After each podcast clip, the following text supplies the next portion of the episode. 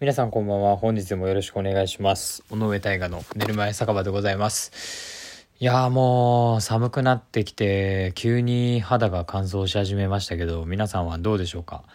もうね、冬を感じますけど、秋って本当あっという間ですよね。なんかいつも僕この前誕生日だったんですけど、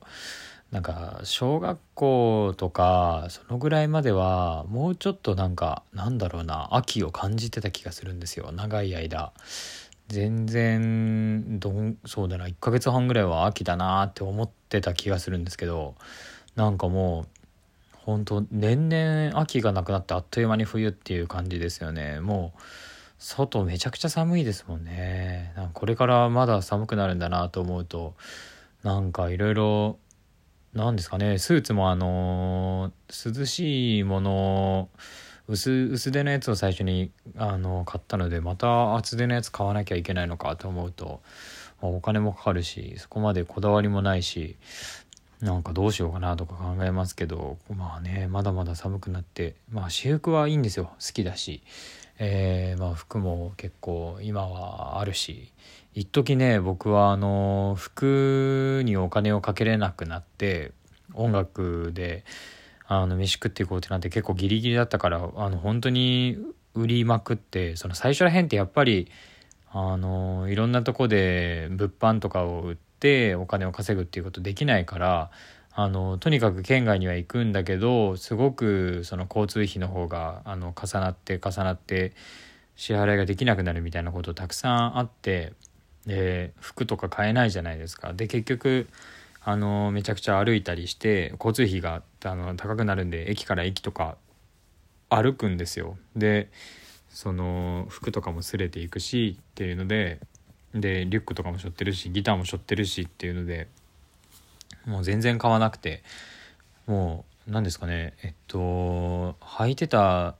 えー、パンツももうジーンズそうだなデニムか。デニムとスキニーがあって2つだけだったんですよね。で半えっと短パンがなんかナイキの日本一周してた時に買った水陸両用のやつ。でそれだけでほんとずっと1年とか2年とか生活してて。でまあやっとそのコロナになってえー、まああの土木の会社に就職したっていうとこから、まあ、お金に余裕ができたりしたんで服を買ってっていうので今はちょっと服が割とある感じですけどまあほんとそれまでは全然買えなかったなと思って。だけどまあ一番幸せではあるのであの全然別に問題なかったんですけどね。まあでもあのー、まあ今年ももう服を買うとかいう予定はないですけどまあ、スーツですよね。どうしようかななんて悩みながら、えーまあ、生活してますけどなんかせっかくなら洗えるウォッシャブルの冬用のスーツがいいなとか考えますけどね、えーまあ、それでは本日も参りましょう。当配信は寝る前に再生してほしいながら雑談ラジオ最後一件のそろそろ帰るかを目指してお送りしています。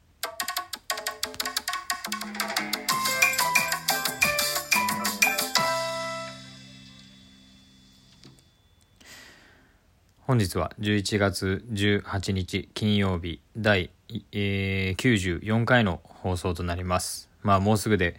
100回を迎えるわけですけどね。えー、まあこのラジオ何が、あのー、最近変わったかっていうと、お便りを取らなくなったっていうとこですよね。前まではあの月に1回お便り、あ、えー、毎月テーマを変えてお便りを募集してて、それであの月の終わりに、えー、お便りを読ませていただいてたんですけれども、まあ、一時 Facebook をやめてしまってから、なんかやっぱりリアクションがかなり減って、まあ僕がその SNS でラジオを拡散するっていうのを、あの、結構サボっちゃってるっていうのもあるんですけど、まあそれで、まあ特に Facebook やめてからが、あのえー、リアクションが薄くなって、ってだんだんだんだんそのもう本当に一人で喋ってるだけみたいな感じになっちゃったんですけどでもあの Facebook 何かがきっかけで本当つい最近また始めたんですよ。でそしたらあのやっぱ Facebook 上の知り合いの方がたくさん連絡くださったり、まあ、誕生日もあったのであの久しぶり元気おめでとうっていうのを言ってくださったりとかがあってめちゃくちゃ元気出てうわ Facebook ってすげえなと思って。まあその音楽で知り合う方々っていうのがあの大体日本一周とか県外のツアーで会った方たちは大体みんな Facebook をされててそこで連絡を取り合ってっていう方が多くて。でまあそれもあって Facebook であのコメントいただいたりとかがあのたくさんあって。あの嬉しいなって思ってたんですけどあそう考えるとやっぱり SNS っていう、まあ、せっかく今いろんな人とあのつながっておけるツールがあるのにそれをやめちゃうっていうのもやっぱ、まあ、良くなかったっていうかまあやめなくてもよかったかなっていうのをあのすごく感じてまあなんていうかあのツイッターとかあのインスタグラムってそのどっちかがフォローするみたいな状況あるじゃないですか。その両方があのフォローしなくても別に相手のことがそこまでその何ですかね。こうまあ興味がないとかまあ関わりがないなと思ったら別にフォローしなくてもいいしっていうのがあるんですけど Facebook ってもう友達になっちゃったらそのもう一方通行じゃなくてもう友達っていう風になるんでそのメッセージとかもじゃんじゃん送りたい放題だしあのそういうのもあってこう結構なんですかねこう迷惑メッセージみたいなのとかが多かったりしてやめたんですけど面倒くさいなと思って。でなんかこううんまあでもまあ復活してやっぱ皆さんと関わり持ててよかったなと思うんですけどまあそ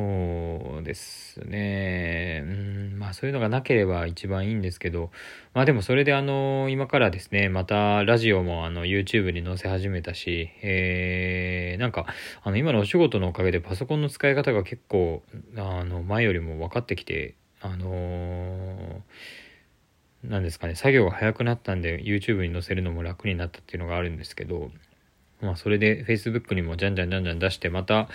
あのお便りだったりをこういただけるように、えー、頑張ろうかなと、えー、思っていますのでももしあの聞いてくださってる方いらっしゃいましたらお便りだったり、えー、メッセージの方をよろしくお願いいたします。であのこちらのページのですね、えーと、トップトップページの説明欄のところにあのお便りはこちらからっていうのを